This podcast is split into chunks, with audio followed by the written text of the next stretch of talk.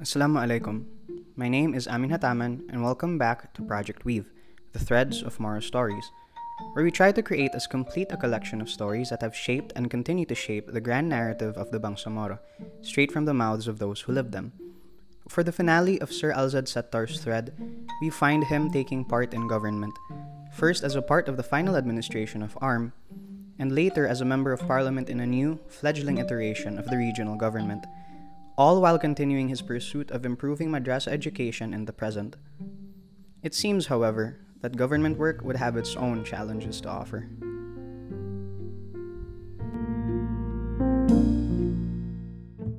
And we are recording. Assalamu alaikum, Sir Sattar. Waalaikum salam wa rahmatullahi wa barakatuh. Uh, and we are now recording after a bit of a break. Yes, finally. Uh, our Finally. third and last, for now, episode because we've essentially reached uh, only a few years before now. Yes, yes. And we covered before in your previous episodes uh, your origins, uh, your childhood, uh, you know, uh, being having to move around because of yung, yun nga, gulo yes. and this unfortunate tragic beginning Mhm. uh, with a history of Rido, which, uh, you know, uh, with the encouragement of your mother Yeah. and other people who've encouraged you, Mhm. uh, put you on the path of faith, of Mhm. being an ustad, Mhm. and using that as a way for you to sort of uh, help alleviate this kind of uh, problem that's still prevalent in in in in our culture. Yes. Mhm. Uh, but now we're we're seeing a really deep dive from you uh, at this point entering government work. Mhm. Uh, where would you say that begins for you? Oh, well, uh, I, I think I would start from the very beginning as government, uh, you know, employee. Uh, after my graduation from college, Mm. I started working at the Basilan State College Yes. as part-time instructor. Mm-hmm. tapos din sa Claret College of Isabela, part-time instructor that I was teaching uh, Islamic studies, Islamic theology, yung sa Claret College uh, during night time. Sa araw naman sa Basilan State College.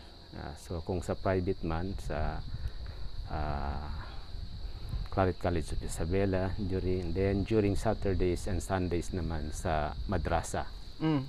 Yun po Ah, yes, yeah, we covered something like yes this it as well. something then uh, after Basilan State College uh, from 1996 to 2012 sabihin na natin uh, I started working uh, with ARM Mm. uh, sa 2012 Mm. uh, it was February uh, January uh, 2012 Again, this this was uh, quite a bit after your going abroad. yes uh, yes going to the US, right? With the US. Yeah, in fact, uh, bago mag-US, napunta rin ako ng UP for my Islamic studies. Yes, there's that. There was that as Yeah, well. yeah, Yes. Ganun. It was 2002 to 2005 nasa UP ako. Then, I came back to Basilan State College uh, until 2008. Nakapunta na ng US for another master's. Yes, yes. Uh, then, 2010, bumalik Mm. ah, nagturo sa State College again. Ah, 2012 yung nga napunta na nung ARM. Kasi ang slogan nun is Reform ARM Now. Reform arm now. So I handled ah, Bureau of Madaris Education. Yun nga, napag-usapan din natin last time na ang forte natin is nasa education. Yes. uh, specifically specifically on uh, madrasa education. When I say madrasa education, doesn't mean focus on uh, Arabic language or Islamic studies, but it should be holistic approach. Mm. So all aspects All of education, aspects as much as possible. as much as possible. Because when you go back to history, uh, during the golden age of Oh my God. uh, of Iraq, Yes. sorry, sorry. Ano lang, ano lang rin ako. eh. I, na-admire ko rin talaga yung ano na. Yan. I, I think it's a part of that part of Islamic Muslim history that people don't tama. think about much, no? Hindi siya masyado na consider. Ah. Yeah, I'm sorry. Please Yes, continue, eh, continue. Yung, according the Islamic Golden Age, uh, ano, yung the present uh, Iraq, di ba? the first, uh, the biggest library in the world at that time was Baitul Hikmah, Mm. uh, founded House by the of- uh, House of Wisdom. Wisdom. Ah, yun. In fact, different uh, uh, people from different continents actually, doon sila nagpupunta. And even Europe, pumupunta nag-aaral doon sa Baitul Hikmah na yun. Mm. Saan po yun siya located? Ah, ngayon sa ano eh, yung present Iraq. Ah. Yes, yung present Iraq. It was during the time of Abbasid Caliphate, if I remember it right. Mm. Tagal-tagal na yung storya yan. Pero maganda siya. It's, doon lumalabas yung different sciences. Lumalabas ang mga historians, Ibn Khaldun, for example. Lumalabas yung mga astronomers, uh, Ibn Hayyan, Mathematician. Yeah, mathematicians and the rest. Ah, doon po yon. Kaya sabi ko is, uh, nami-misconstrued ang ah, madrasa education sa paningin ng iba. Kala nila Islamic lang siya. Yun naman po yung ano, diba, general, ano these days, kung ano, ano magmamadrasa ako, ah, medyo naging shorthand siya for Islamic studies lang. Opo. Yeah, yun, yun ang nangyari eh. Pero going back to the history, it should be holistic. At yun din ang gusto nating ah, mangyari ngayon to revive such kind of education. Mm-mm. So, madrasa education, hindi lang sa Islamic, hindi lang Lugatul Arabiya, kung hindi other uh, branches of sciences. Mm-mm. Yung mga ganon. Because, So, because these kinds of pursuits po are Islamic din, diba? Yes, Islamic din, totoo yan. Tama. So, yun nga, nung hinawakan natin ng Bureau of Madaris Education, doon ko nakita na ah, potential ang programa ng madrasa education, especially for the Bangsamoro children.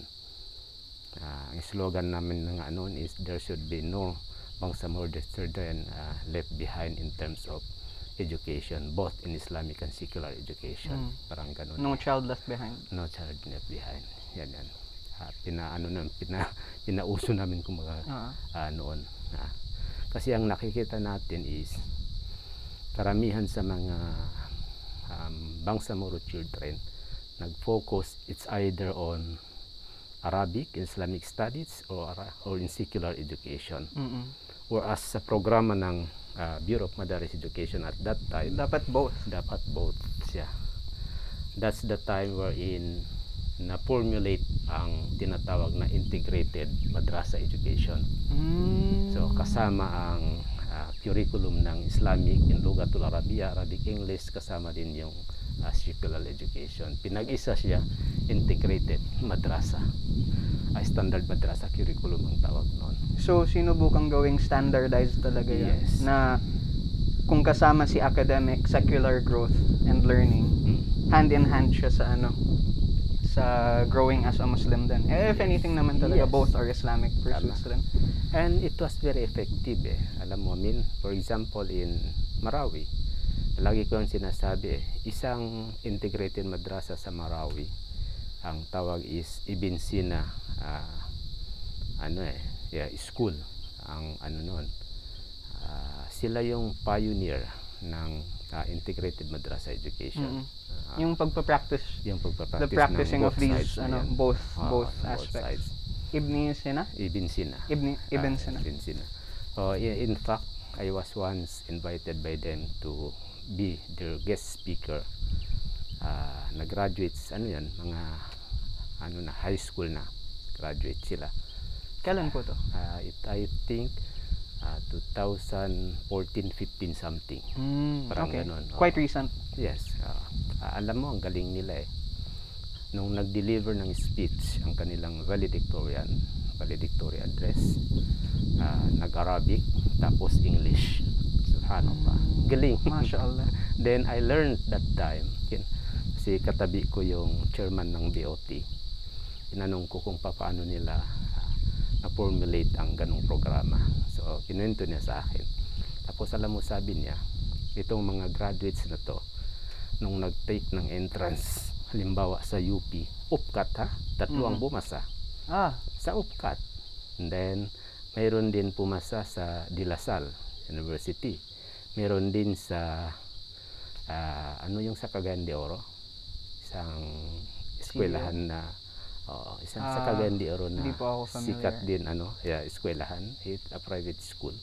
Din pumasa. And the rest, sabi niya, sa ano, MSU.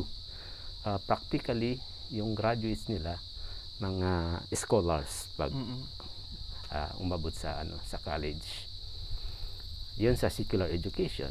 Kung sa Islamic and Arabic education naman, ah, merong isang university ah, sa Qatar, if I remember it right. Ah, lahat daw ng ah, graduates nila na pumupunta doon upang mag-aral ng Arabic, automatically, without entrance examination, kinukuha kaagad. It Mm. because previously palaging nagtatap yung mga graduates galing doon sa kanila. So, Mm. yun yung ano eh, yun yung mga nakita ko na napakagandang programa ng Bureau of Madaris, Madaris Education noon. So, Pe- doon Pero you, you could say then, like you said, diba, ano siya, holistic. It's a holistic approach. So you could say then that those that got these scholarships sa secular, uh, uh, you know, academic pursuits, Mhm.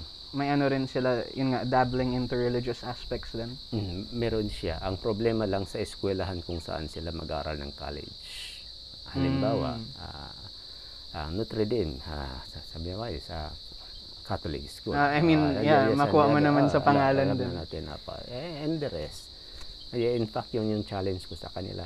Sabi ko nga sa kanila is, we need an Islamic university in the future para lahat ng graduates galing dito ay mapunta. Continuous ang kanilang Na-consider ko rin po yan talaga. Yun yun Sabi ko, ano we need, ano, Isa yun sa mga plano namin sa ARM noon.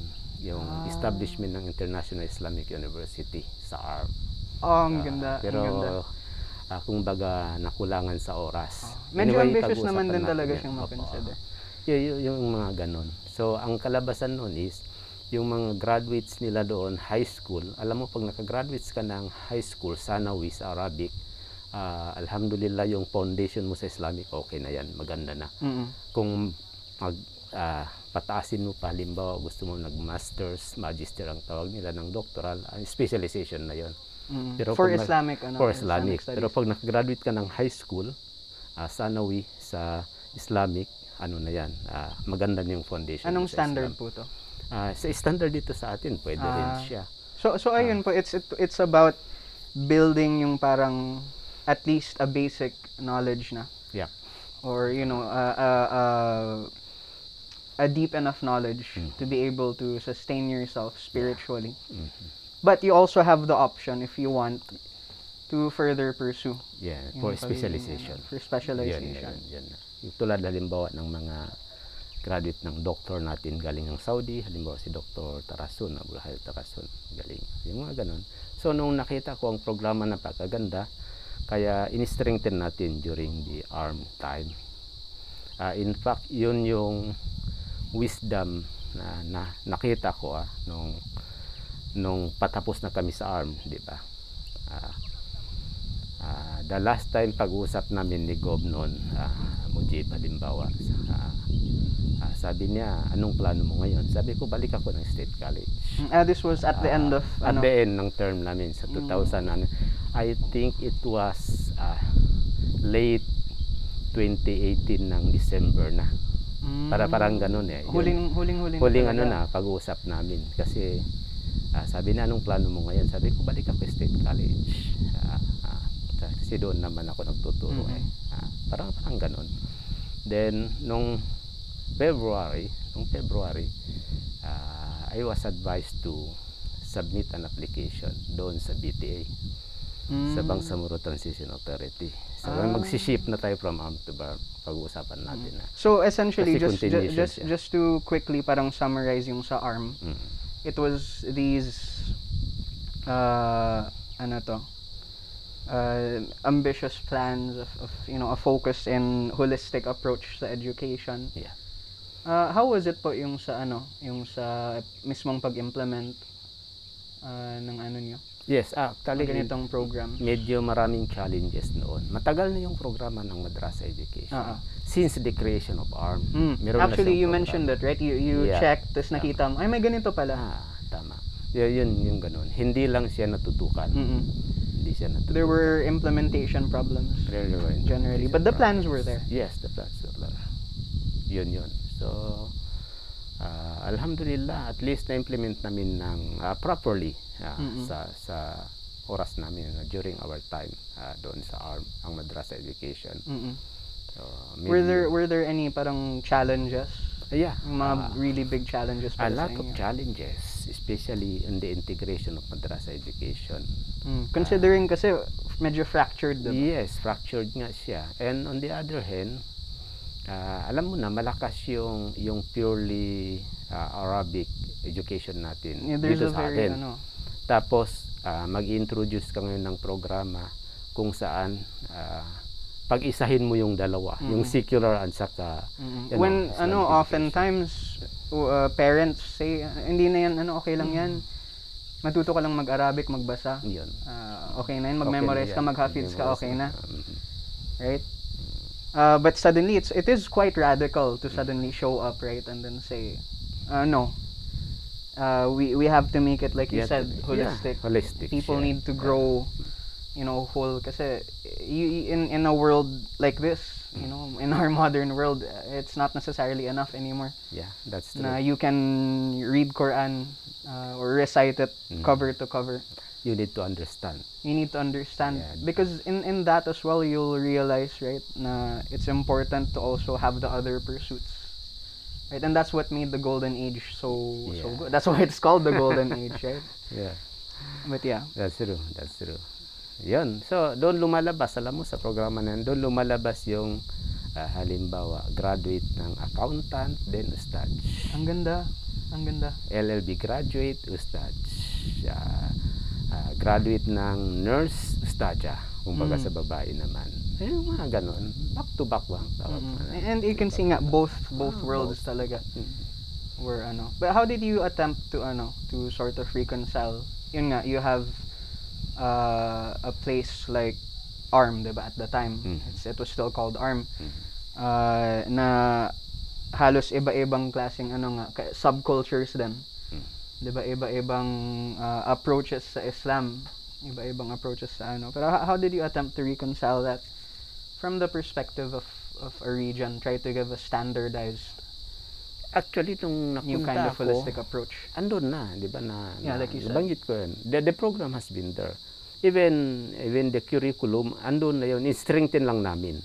Yun yung curriculum. Mm. and Ah, were, were people receptive naman parang Ah, receptive siyempre ang ano eh, ang, ang mga tao. Pero yung mga challenges andun pa Andun din, di ba rin. sinabi natin.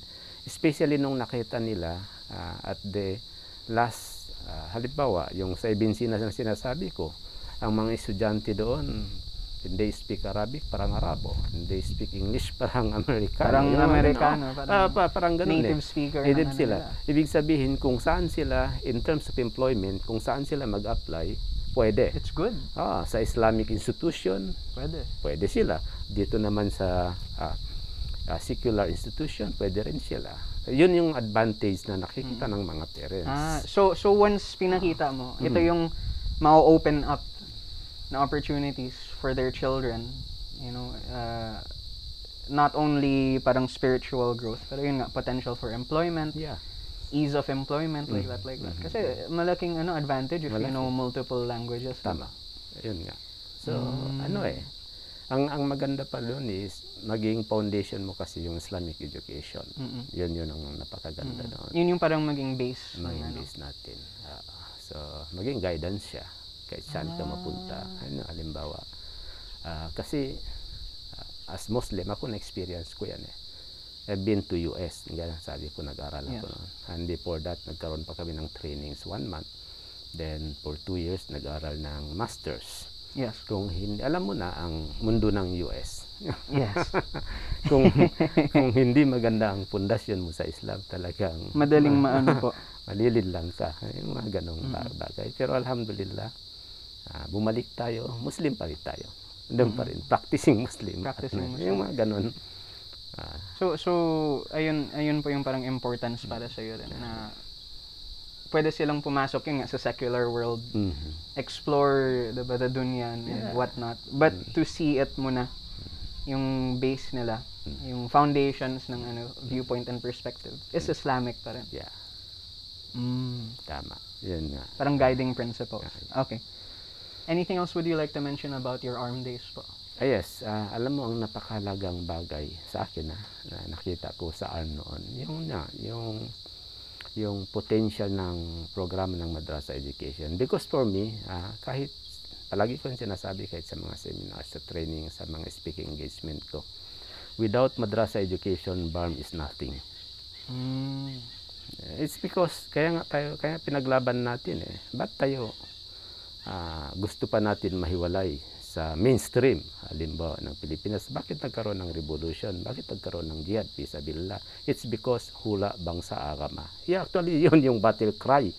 Mm. hula bangsa agama hula yun na yung nation. Yung nabigyan tayo ng ah, ilang dati from arm to barm ah, ah, nung first ah, ah, establishment ng ARM, ano lang, four provinces lang. Ah, Sulu, Tawi-Tawi, Maguindanao, and Lanao. Kasama, hindi kasama ang Basilan eh. Mm. Ah, nasa Expanded Organic Act na ang Basilan, 1990s na siya. Ah, ang ano eh, ang Bago yun po, anong region siya kasama? ah, ang ang Basilan, wala siya. Iwan ko kung anong region ba noon. Oo. Andyan lang siya. Eh, andyan lang siya. Andyan lang siya. Hindi naman nata sa Region 9 or whatsoever. Eh, Yun ang ano guys. Basta hindi siya kasama sa ano. Mm-mm. Ah, so, So, nung sorry, nagkaroon yung ng- tatlong ano po that you mentioned. y- yung tatlong battle cry, di ba? Hula, bangsa, agama. Ang bangsa is, yun na, naglalaban yung Bangsamoro identity. Mm. Ah, Bangsamoro identity. Dati-rati, ah, iba yung connotation ng Bangsamoro, pirates. Mm. sa savage. Yung mga ganon. Yan. Kaya nahihiya tayo eh. And then, ginagawa pa nga nilang drama, moro-moro. Yung mga ganon ba? Mm. Ah, yung May mga connotations hindi maganda. Hindi maganda ang connotations ng moro noon. Pero, it was popularized by the revolutionaries. Mm. Ah, Reda Mujahideen from MNLF MN, hanggang sa MRLF. So, yeah. Bangsamoro identity. And the last one is Agama. Our religion, Islam, our belief. Yun yun. In fact, it should be the number one. Kumbaga, kaya tayo nag-jihad fisabilillah dahil doon. Then, you cannot understand Islam without studying in madrasa education. Mm. Yun ang yun ang importante noon. Is siguro pwede mo pag-aralan ang Islam sa through internet and so on. Mm-mm. Pero Uh, self-study. But at some point, you self-study, still need... oh, yeah, you still need uh, in-depth explanation.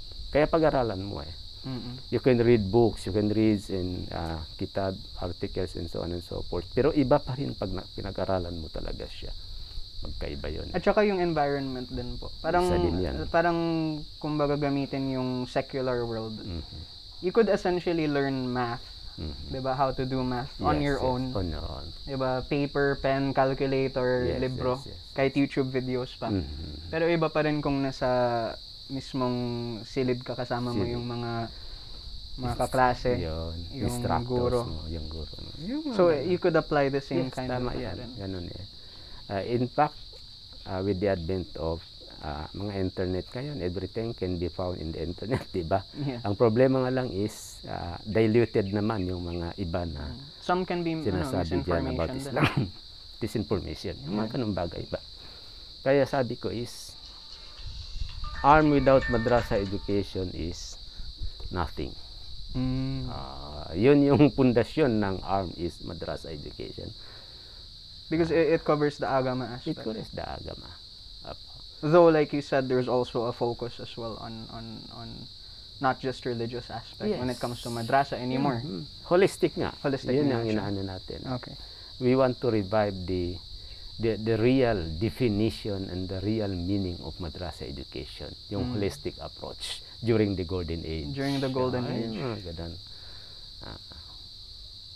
Interesting, interesting. So that's essentially your arm days. Mhm. Uh, uh, how, I'm not sure how I should call him. Uh, Mujib Hataman asked you at the very end, right? Uh, Yeah. Near the end of that term. Mhm. Uh, near the end of ARM, actually. Hindi, being hindi, ARM. farm, yes. Ano nang gagawin niyo? So, anong gagawin mo? Sabi na, ah, anong plano mo? Sabi ko, balik ako State College, magtuturo. After all, hindi ako politician yan. Ako academician. You you entered naman talaga as an Yeah. educator. As an educator. Yung mga ganun eh. Mm-mm. Because uh, I was actually invited din to join local politics. Sabi ko, I think hindi pa ako anong kanya. Hindi handa. Maga, because I want to focus still on education. Yung mga ganong bagay. Then, nung early February 2019, yan nga, I was uh, asked to submit papers. Uh, my CV. Uh, yun, yun lang. Nag-submit ako. After a week, tinawagan ako ng OPAP. Ah, sabi niya, submit your, sir, submit your ano. Ah, this was na- OPAP, President, Office of ah, the President. Office of the Presidential or Advisor. uh, ano yung peace process? peace process. Yes. Ah, yung ano, kasi sila noon ang nagpo-process ng ano eh, ng, Ng mga peace. applicants. Ay, okay. Hindi, nagpo-process ng applicants para doon sa Yes, 80 yes. members ng BTA. The screening process. Ah, nga. screening proper. Ah, siya sila, kumaga, sila ang nagre-recommend sa presidente. Mm. So, sinadmit ko. Then later on, kasi maganda rin, nagustuhan ko rin yung proseso nila eh. Kumbaga, tinitiglan lahat ng ano mo eh, ah, educational qualifications. Then, experience mo. Mm. Actually, maganda yung process. Nagustuhan ko yung process. So they they found your experience parang to ganun be, siguro. to be uh, sufficient naman. Ah, parang ganun. Considering lahat ng pinagdaanan niyo po. parang, parang ganun ang, ang tingin ko. So, ah submit ako ng PDS na that time. Then after I think more than a week, yan na, tinawagan papunta ng Manila para sa ano na, para sa oath-taking. Mm-mm. And then, alam mo, Min, sabi ko nga is, ah, kung para sa'yo talaga, kahit ano pang gawin mo, ibibigay talaga sa'yo ng Diyos, ng Allah subhanahu wa ta'ala. Mm. Ah, naisip ko noon is, what may be the wisdom behind? Why is it I'm still needed Mm-mm. doon sa ah, sa management ng from arm to barm. Sabihin natin, na, yung mga ganon. Okay na Ah, sana, pahinga ah, na okay sana. na sana, pahinga na. Ba't pa ako tinawag Then, ulit? ma- mapofocus na rin ako sa pamilya ko. Focus na sana Ah, sa kasi family. noon, Who've ah, given so much na. Yeah, Uh, right? Uh, seven years eh. Yeah, and, and, and there was also, uh, you weren't there for the birth of your, was it your first child? Yeah, yeah, first. Ayun. So, they, they did make a lot of Yeah. Sacrifice already. Yung- Oftentimes, after mag-politics nga, at least ideally, Mm. yung hinahanap na nga magpahinga, Mm. ano muna. But, like you said, inano ka agad, halos. Ah, yun, yun nga. Sabi ko, ano kaya ang reason? Number one, nung nakita ko, ah, yung sabi ng Allah subhanahu wa ta'ala, tu'til mulka man tasha wa tanzi'ul mulka man tasha. Allah subhanahu wa ta'ala will give authority to whom He wills. And He will take out from whom He wills. Yung mga ganun ba? Mm. Kung bibigyan ka ng Diyos talaga ng, ah, ng authority, wala Ah, magawa a tao position to lead. Position to lead, wala talaga yan. Ano eh. So, ang question lang noon doon is, kung andyan ka na, ano ba ang magagawa Ayun, because, mo? Because that kind of statement Ah. also parang hints at yung responsibility rin ng leaders. Yes. Kasi it's God-given. diba? God given. Ah, yung yun nga. Ah, So, that really means na you have no excuse. Mhm. Diba? So, ang wisdom pinaka-behind doon nakita ko is that, di ba nung, Uh, to join BARM yes, to join BARM, To enter nung politics nasa ARM for the kami, second time. ah, very supportive ngayon si Regional Governor Mujib Bataman sa programa Mm. ng Madrasa Education, na no question, During the armed days. during the ARM. But it wasn't institutionalized. How so? Ah, andoon yung programa as a program. Ah, ngunit nakalagay siya noon sa Organic Act that Madrasa Education andoon siya kasama. Pero alam mo ang batas, ah, it needs enabling laws Mm, ah, to be so, operationalized. Yes. Hindi ba? So, it needs to pass through Congress. Yes, it- at Congress kung sa national. Oo. Kung sa ARM noon, RLA, Regional yeah, sorry. Legislative Yes, Assembly. yes, yes, yes. Leg- Ah, yeah. Naglabi rin kami sa mga different kong Medyo ano, na assemblymen noon, assemblymen noon. Yes, assembly. Kaya lang it wasn't materialized for some reasons. Mhm. Ah, ibig sabihin, kahit maganda ang programa mo, kung hindi siya institutionalized, ang maging problema kasi niyan is sa funding. Mhm. Ah, Ah, yun yun ah. Kasi every year, kailangan mo pa maghingi, mag-submit ka pa ng proposal sa regional office. Whereas pag institutionalized siya, automatic yan, di ba? Every year, kasama doon ang funding mo sa ano eh. So there's there's difference talaga in in the permanence Tama. of something that so if it's if it's only uh, parang programa lang ng Mm, sitting ano lang ng sitting government, or Government. whatever ano uh, what uh, what uh, you call it Mhm. uh, medyo parang papel lang sinulat lang sa papel pero kung gusto mong iano sa bato talaga batas it has to be Ah. passed through law Ang ibig sabihin nun is kung may papalit na ibang gobernador, kaya niyang, pwede ano, niyang tanggalin yon. lahat Oo, kasi hindi institutionalized. Whereas pag ah, enacted by law, it's much more complicated yeah, kasi in- you'd have wala to go niya magawa. eh. kaya, kailangan mong dumaan sa ano sa RLA ulit Yun yun yung nakita ko. So, ang wisdom noon is sabi ko, nga no, noon nasa executive ako eh. So ngayon, nasa legislative na ako. kasi parliamentary Kasi system siya. parliamentary system. Oo. although, nagme-merge yung dalawa. because it's a parliamentary pero ang focus ko ngayon is na legislative is because wala akong hinahawakan na ministry. Mm-mm. Ah, parang ganon. So, nasa legislative ako ngayon. So, which which lets you ano focus nga on parang institutionalizing madrasa education. madrasa education Ah, that's why the first bill I filed was institutionalization of madrasa education. mm. of course Yeah. yun, yun, yun eh. So that's not a surprise Yeah. Yun, yun yung nakita ko. Sabi ko, ay, ito. Ah, but for some reasons, nasa second reading pa lang. Ah, inaantay ko yung third and final reading siya. currently this is Currently. this is right now so so this is you now taking on a new role now MP Mhm. member of parliament uh, uh, and of course the first thing that you would try is to institutionalize this kind of uh, more holistic approach uh, to madrasa in, you know, uh, learning Mhm. To make sure na it's much more permanent so that say mapalitan nga lahat ng ano everything at, at least somehow Yes. it's more permanent Kahit yung sa BOL ngayon, halimbawa, nakalagay actually balance education. Medyo specified yung sa BOL kaysa na sa ARM noon. Mm. Ngayon, nilagay talaga balance education. The system of uh, Bangsamoro education is balance education. Yun na yun, integrated system. Mm-mm. kumbaga. Pero ang nakita ko lang is, yun nga, sa BOL lang siya. Kailangan pa rin siya ng enabling law na gagawan ng parliament. ayun Kaya nga final ko ang bill na yun. yes Tha- that's why it necessitates Opo, ganun siya eh.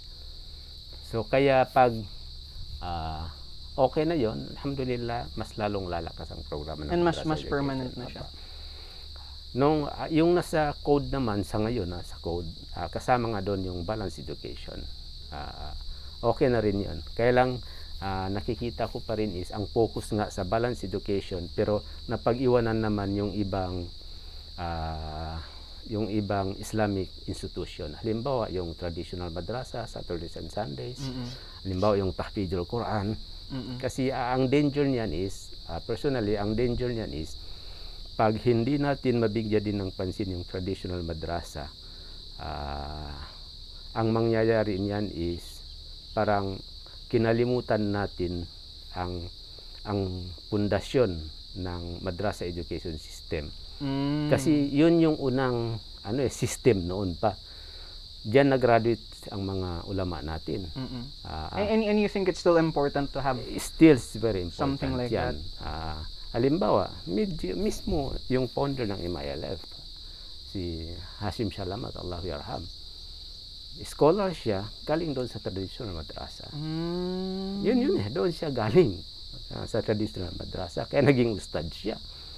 Ah, ngayon, ba't mo hindi tutulungan ang institusyon mo to? uh, there's still something of value there Yeah, para sa'yo. there's a value. Anyway, later on nakikita ko, this traditional madrasa will evolve later on into a balanced education. Mm-mm.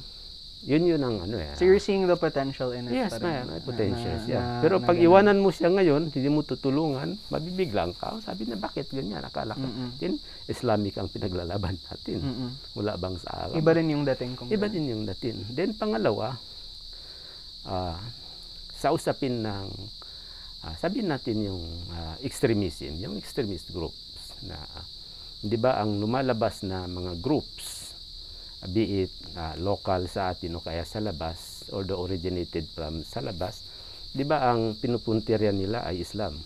Mm-mm. In fact, yun ang ginagawa nilang ano eh, uh, parang supposed basis ng Yeah, ano basis. nila. Kaya nila yung ginawa. justification. Kaya nila yung ginawa, ito daw ang sinabi ng Quran. Ito ang sinabi ng Hadith. Pero ang hindi alam ng karamihan, hindi ah, na-contextualize yung sinasabi noon. Mm-mm. Yun din po Yun. yung danger, no? If Yan you danger. pluck specific ano lang uh, phrases, ganyan-ganyan, and then you can turn them without context. Without context. Tapos, ang makikita mo niyan, sasabihin pa yan nila, tignan ninyo, ngayon binigyan kayo ng gobyerno, pinaglaban ninyo ang hula bang sa agama. Pero, nasaan, Inalis din nila yung ano. ano, nasaan ang tulong ngayon? Nasaan ang tulong ng ng barn? Sabihin na natin directly, nasaan ang tulong ng barn doon sa madrasa? Yung mga ganun, di ba? So, maging justification nila. As, Madali siyang sama na maano. kayo sa amin, oh, bibigyan ka namin ng pera. Di ba, mayaman naman ang mga yun eh. Oo. Sabi silang, So they can twist naman yung Pwede ganun, nila ano. i- ano eh. Ah, so kaya doon sa bill na yon, matulungan itong traditional madrasa, matulungan It's it's not uh, an immediate abolishing. Tama. It's more you keep it and Mm. then maybe in the future you'll reach some some sort of more holistic Yeah. Ano rin even in in that kind of ano. Ang nakikita ko kasi diyan namin is in the long run nga sabi ko is kasi meron na tayong balance education. Mm. Ang ang nasa balance education natin ngayon actually yung sa BOL at saka sa ah, education code ngayon is nasa elementary ang high school pa lang eh. Sa elementary ang high school pa lang siya yung level niya. So sa college wala pa yan. So ibig sabihin niyan is itong purely Arabic is for specialization in the future siya. Mm-mm. Halimbawa, pag graduate mo ng balance education, saan ka gusto magpunta? Gusto mo mag-specialize sa ah, Islamic theology? Gusto mo mag-specialize dito sa Sharia? Mm. Gusto mo mag- mag-specialize sa Islamic civilization? Yung mga ganun ah, ang mangyayari nun. So, ibig sabihin, matulungan pa rin yung traditional madrasa na yon ah, mag-evolve nga siya doon sa sinasabi natin Mm. So you would integrate Ah, those traditional madrasas Yes. in this tertiary ano in the tertiary. yung kung after na yung default uh, Tama. basic knowledge of Yeah. Islam if they want to pursue more they can go to these Yes. Ah, yun yun ang nakikita ko. Talaga ganun. that's eh. a potential that you see Potential siya. Kaya sabi ko, very crucial yung establishment ng International eh, International Islamic University. Halimbawa, yung ah, IIUM Malaysia, hindi ba? Mm. IIU Malaysia, International Islamic University Malaysia. Yan, andun sa kanila. Ah, yung mga graduates nila from ah, the very beginning, tinuturuan ng Islam. Hanggang sa pag-graduate nila ng college, kasama pa rin ng Islam. Pero pwede sila sa ibang field. Mm, and and these are uh, Islamic studies that have context that are you know uh, fully un- understood walang masyadong room for yun nga to be manipulated to be Mhm. twisted Yeah. So ganun. So sa context natin dito, ah, sa Bangsamoro context sabihin, sabi nga is, ah, eh, dapat ma-program natin ng maigi at ma-institutionalize yung madrasa education, tapos andoon lahat. Balance education, then yung traditional madrasa, matulungan din natin mag-evolve sa later on. Mm-mm. Ah, para hindi sila maiwan Yun, para hindi sila maiwan. Kasi kung iwanan mo ang mayan, hindi man yan maalis actually, andyan na yan. they'll stay there It's been there for hundred of years. Mm-mm. Even before the coming of ano eh, Spaniards. Mm-mm. Meron na tayo niyan. Although ah, hindi pa ganun ka standardized at hindi ganun ka ano eh. Yes, but, but you want to bring them you want to elevate them as well Yes, to, to, tama. to- They should be on board. Mm-mm. Ah, they should be on board actually. sa- because we can't leave ano, eh, hindi pwede. hindi pwedeng ma-sacrifice Ah, yung, ano. hindi pwede masacrifice. Oo. Kumbaga parang kung aakyat ka ng stairs, Hmm. Di naman parang alisin mo yung Tama. ano sa ilalim once umakyat ka. Kasi hindi pwede sa second step ka kagad. Oo. Dapat mag-umpisa sa baba. Yung mga ganung bagay. Mm. So ganun yung ano niyo po ngayon yung uh, that's that's your focus right Yan now. yung focus ko ngayon. Which is still pretty much the same as Yes. as with ARM. nga, continuation lang actually. Continuous. It's, nung it's, sa ARM. it's essentially just a site, like Mm, uh, continuation lang nung sa ARM.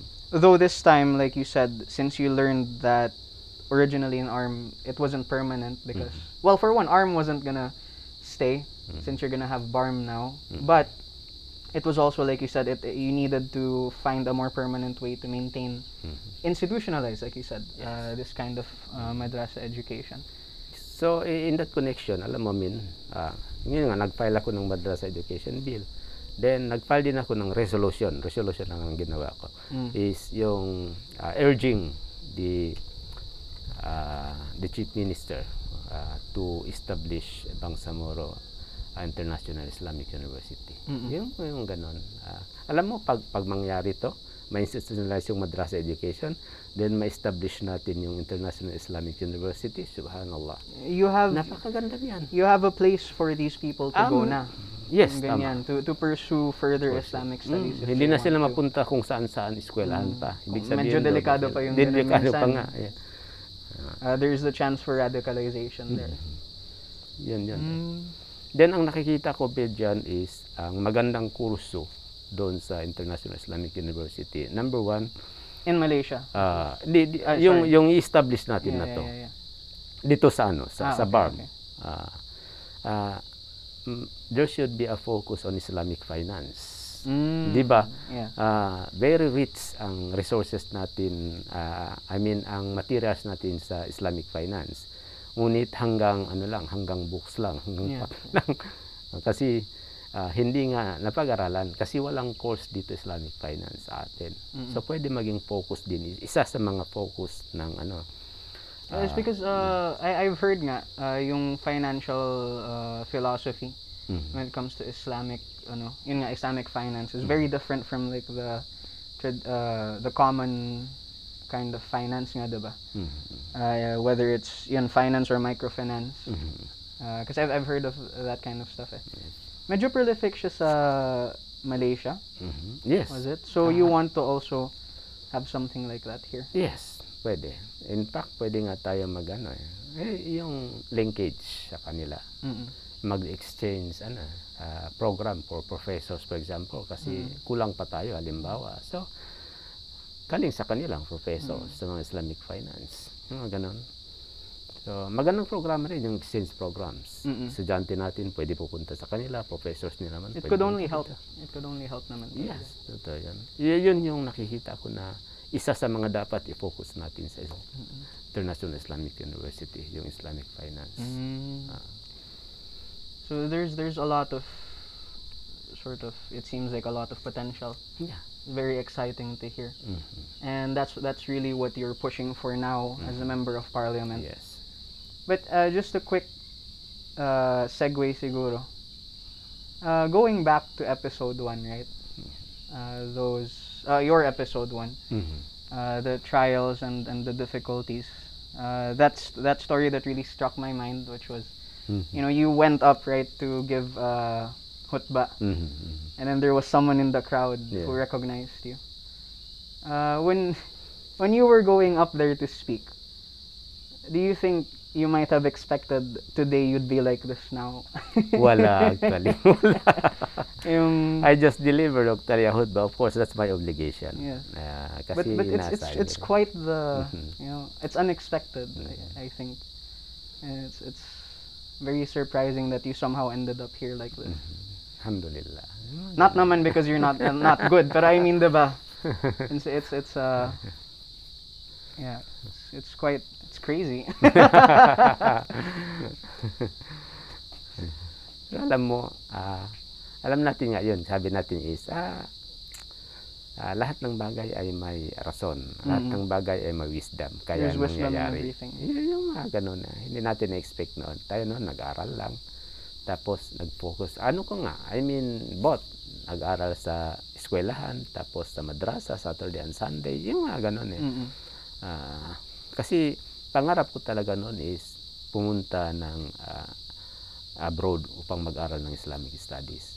Tama yan, pa- pangarap ko talaga noon. Ah, ah, in fact, pwede ko i-sacrifice yung ano, yung ah, pag-aral ko sa secular education basta makapunta lang ako noon. Kasi high school graduate na ako noon eh. Ah, kasi ang plano naman is pagbalik, magka-college pa rin. Yung, Mm-mm. pero it I wasn't destined to be ano no ah, to graduate doon galing sa abroad. Ah, dito na lang, pinagpatuloy ko lang ang ano ang So pag-aaral so ko. so with all that uh those trials, tribulations, Mm-hmm. pain, suffering, there was wisdom behind it. Somehow all of that led you here. Uh, to what you're doing today. Yeah, yeah. We plan but God's plan. Yeah. Yeah, yan mga ganun. The And he's the best plan. the best plan. That's amazing. So, anything else you'd like to say about what's going on right now in Barm? Well, ang ang akin lang is ah, sana naman is kung halimbawa, hindi ba ngayon nagsisik for extension? Sabi natin na ah, extension yung yung BARM administration ngayon. Well, good. Wala naman yung problema eh. Kasi kung titignan mo naman kung pag-aaralan mo yung ah, yung transition transitional government sa different countries. Nasa 7 years, 9 years, 10 years, and even 12 years. Yan. At sa tingin ko ganun din kung gusto talagang tumulong ng gobyerno is ganun kahaba dapat ang bibigay transitional government. Then the question is that is kasi ngayon 3 years lang, di ba? Then mag-add ng additional 3 Mm, years. That's what they're ano, Yes. that's what they're Yes, that- uh, ang, pushing pero for. Ang, ang nakikita ko lang dyan is, ah, ano lang, mayroon lang mechanism na dapat gawin ng gobyerno. Ah, halimbawa, Upang ah, upang mapalakas pa yung, yung transitional government. Ah, halimbawa, eh, yung 8 MPs ngayon, di ba? Alam mo yung 8 MPs na yan, ano, hindi basta-basta nakapa, ibig sabihin, ah, pag nagtatrabaho yan lahat, ang daming magagawa. mm, Daming magagawa. Yung ano po? Ah, yung eight members of parliament. Yeah, yeah. Na, Ah, 80 ah, ngayon, di ba? Ah, 80 MPs. 80 okay. MPs, oo. Yung members of parliament na Ah, 80 na okay, yan. okay. Ah, kaya sabi ko is, my proposition is that ah, there should be, ano eh, ah, anong tawag diyan is, ah, an evaluation after every one or two years ah, kung sino ba ang performing ah, members of parliament. Mm. Ah, The ones who are doing their job. Yeah, well. those doing their job. Kaya sino naman ang hindi gumagawa? Ah, kasi nakapanghinayang kung andyan ka lang tapos wala ka namang ginagawa. Mm-mm. Ah, ayun, mga with all the resources. Mm-mm. Oo. so, may performance review. Kung baga, sabihin natin every year, every one year, to, o Mm. every so that's that's two one years. of the things you you Ah, yun think ang gusto ko mangyari eh. Ah. Ah, para, kasi gusto natin ng ah, working lahat. Mm-mm. Yun, sabi ko nga, yung 80 members of parliament, then pag nagtrabaho yan lahat, ah, A lot could be accomplished. Be Baka yung accomplished. II na gusto mong maano. Oo, yun yung mga, yung mga ganun. Yun yung mga mechanism na nakikita ko na dapat, ano eh, ah, gawin talaga kung ah, mangyari man, halimbawa, ma, ah, ma, ma-extend yung, yung term. Sabi ko nga, hindi lang 3 years eh. Dapat another pa hanggang 10 o kaya ah, 12 years.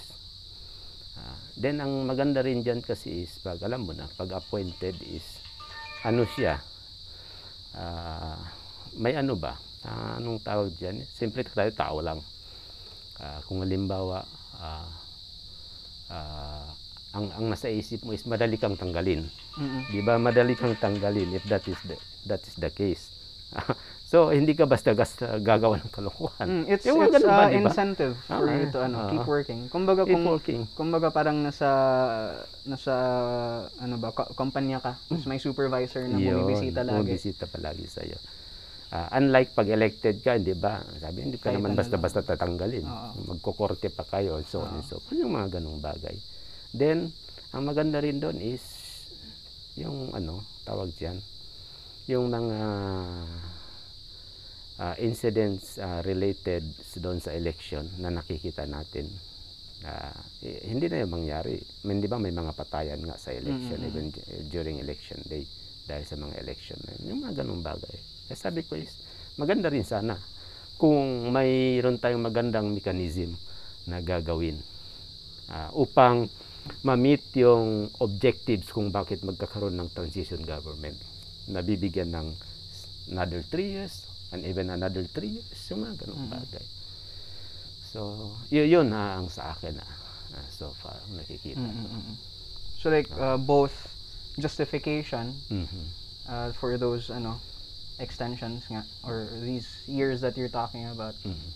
but also a proper uh, yun nga checking kung kumusta yung ano Mhm. uh, the performance Uh, how did you word it uh, Ah, performance review? uh, performance parang review. ganun. yeah something like that Something like that. Okay, evaluation or whatsoever. Mm-mm. Kung ano man ang pwede nilang itawag. Yan. Mm-mm. Yan. Ganda. Mm. Okay. So that's it po for ano for Barbs. Ayun lang There's po, not much. Barbs. I mean, Ah, we have yet to see what's gonna yes, go yes. on. Kasi ah, ang po ang focus dapat namin ngayon itong BTA, Bangsamoro Transition Authority is yung ah, six codes, 'di ba? Out of six ang nagawa namin is tatlo pa lang. Mm-mm. Admin code, ah, education code at saka civil service code. Because Barm is still relatively quite young naman talaga. Yes, totoo 'yan. Kumbaga, new fights pa lang. Mm, Ganun. Ganun. Okay. So, uh, if there's nothing else to add about that aspect of your life, are you ready to go po to those questions? Aya, mhm. yung last. So every every uh, end of uh, someone's thread, someone's strand, uh, I always ask this question, uh, and you know we did uh, I did ask you about it before, Mhm. but I haven't heard your answer yet.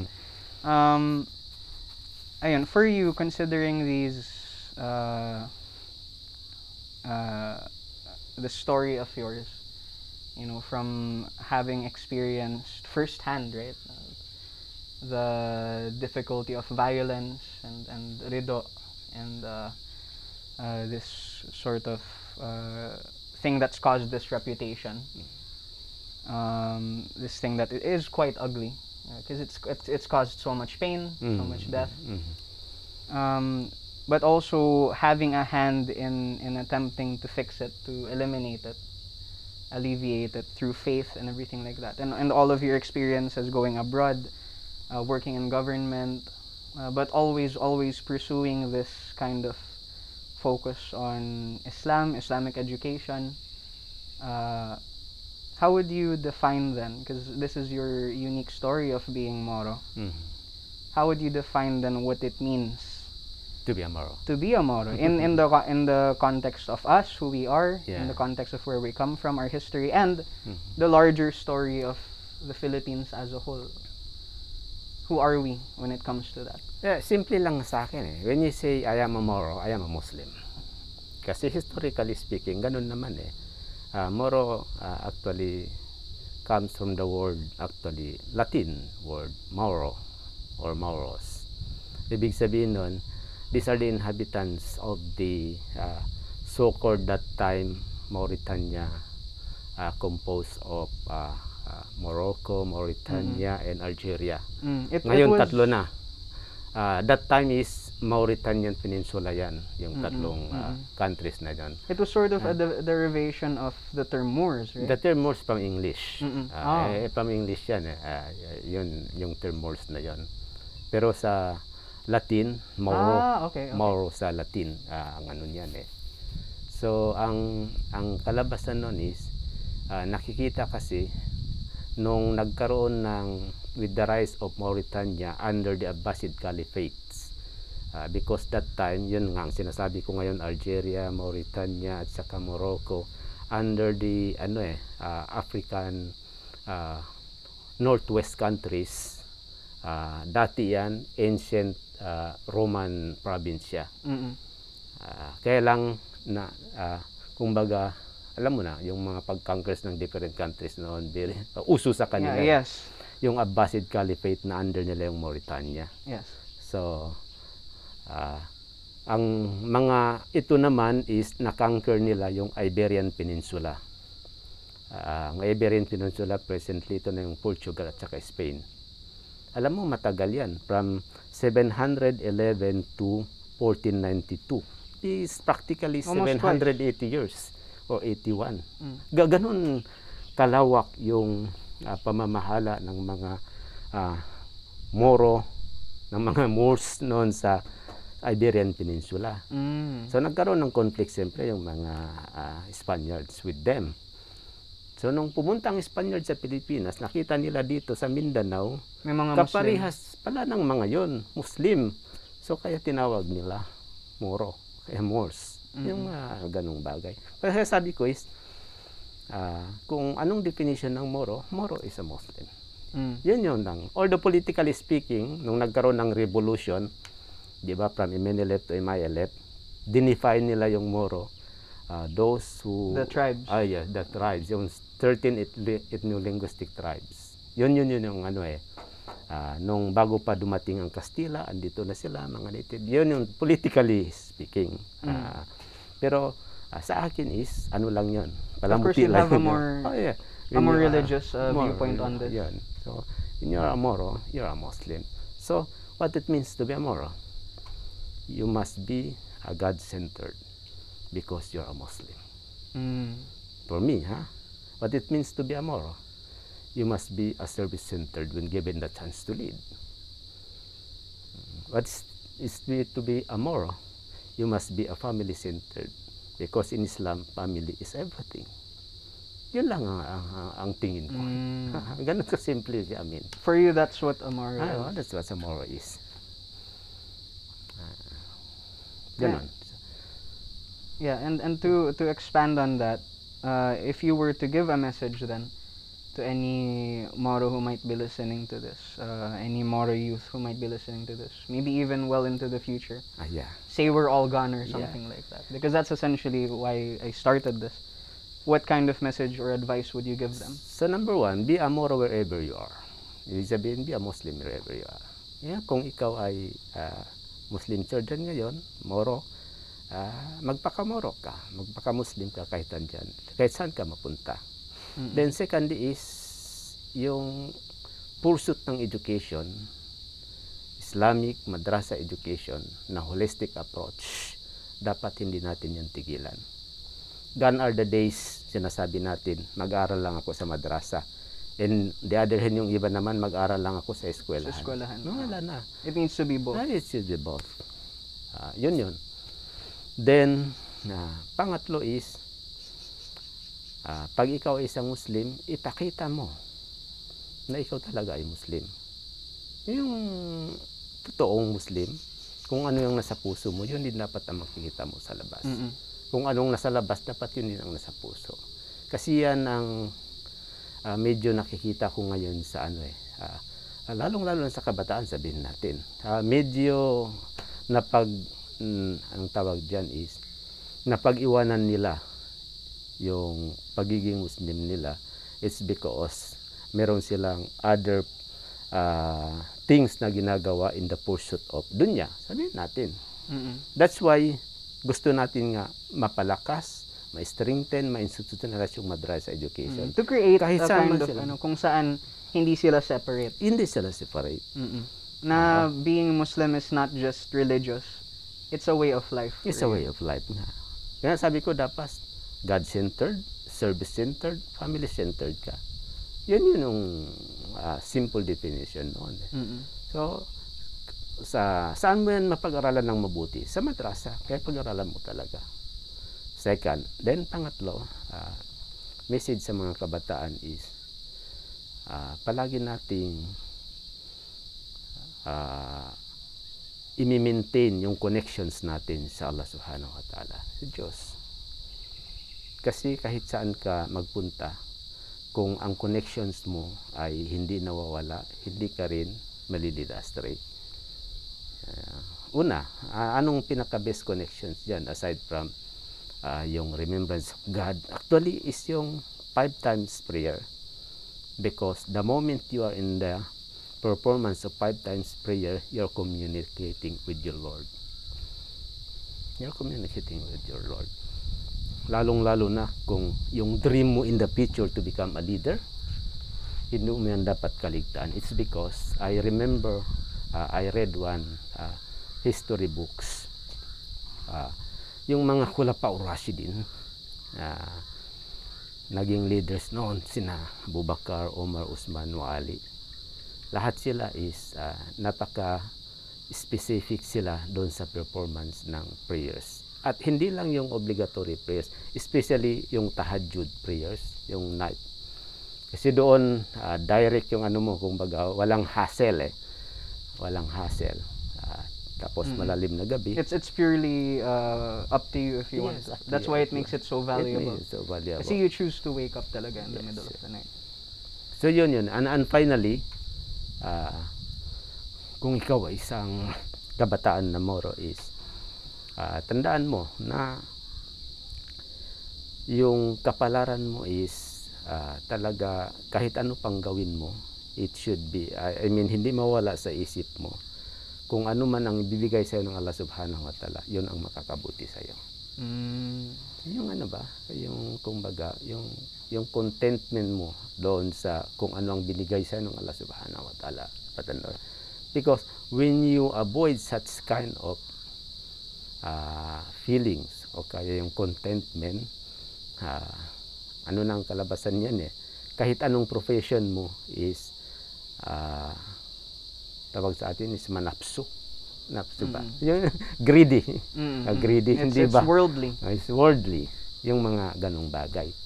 So, yung apat na sinasabi ko na yun, subhanallah, alhamdulillah, pag maging guiding principle mo yan, hindi ka talaga mawawala bilang isang moro, bilang isang Muslim. So, yun ang message ko, amin, sa inyo, sa mga kabataan. Mm-mm. Kayo, kayo naman ang future leaders, lalong-lalo na kung kayo ang unang-una. Kung ibibigay ni Allah Kung ibibigay ni Allah subhanahu wa Nasa ta'ala. kanya naman. Nasa kanya na yan. Inshallah. So, kung baga ano lang, you just do the right things and let the rest to Allah subhanahu wa ta'ala. Live the rest to Allah subhanahu wa ta'ala. Just do the right things. Then leave the rest to Allah subhanahu wa ta'ala. Yun lang. Ganun lang kasimple. Ayun. That was Okay. great. Okay, yun. Okay, okay. so, that concludes uh, your thread, Sir Sattar. Mhm. I I'll just uh, have a little bit of a, an outro. Ah, Uh, thank you very much for coming. And uh, thank you for sharing your story. Uh, Assalamu alaikum. Wa rahmatullah. Thank you also for having me.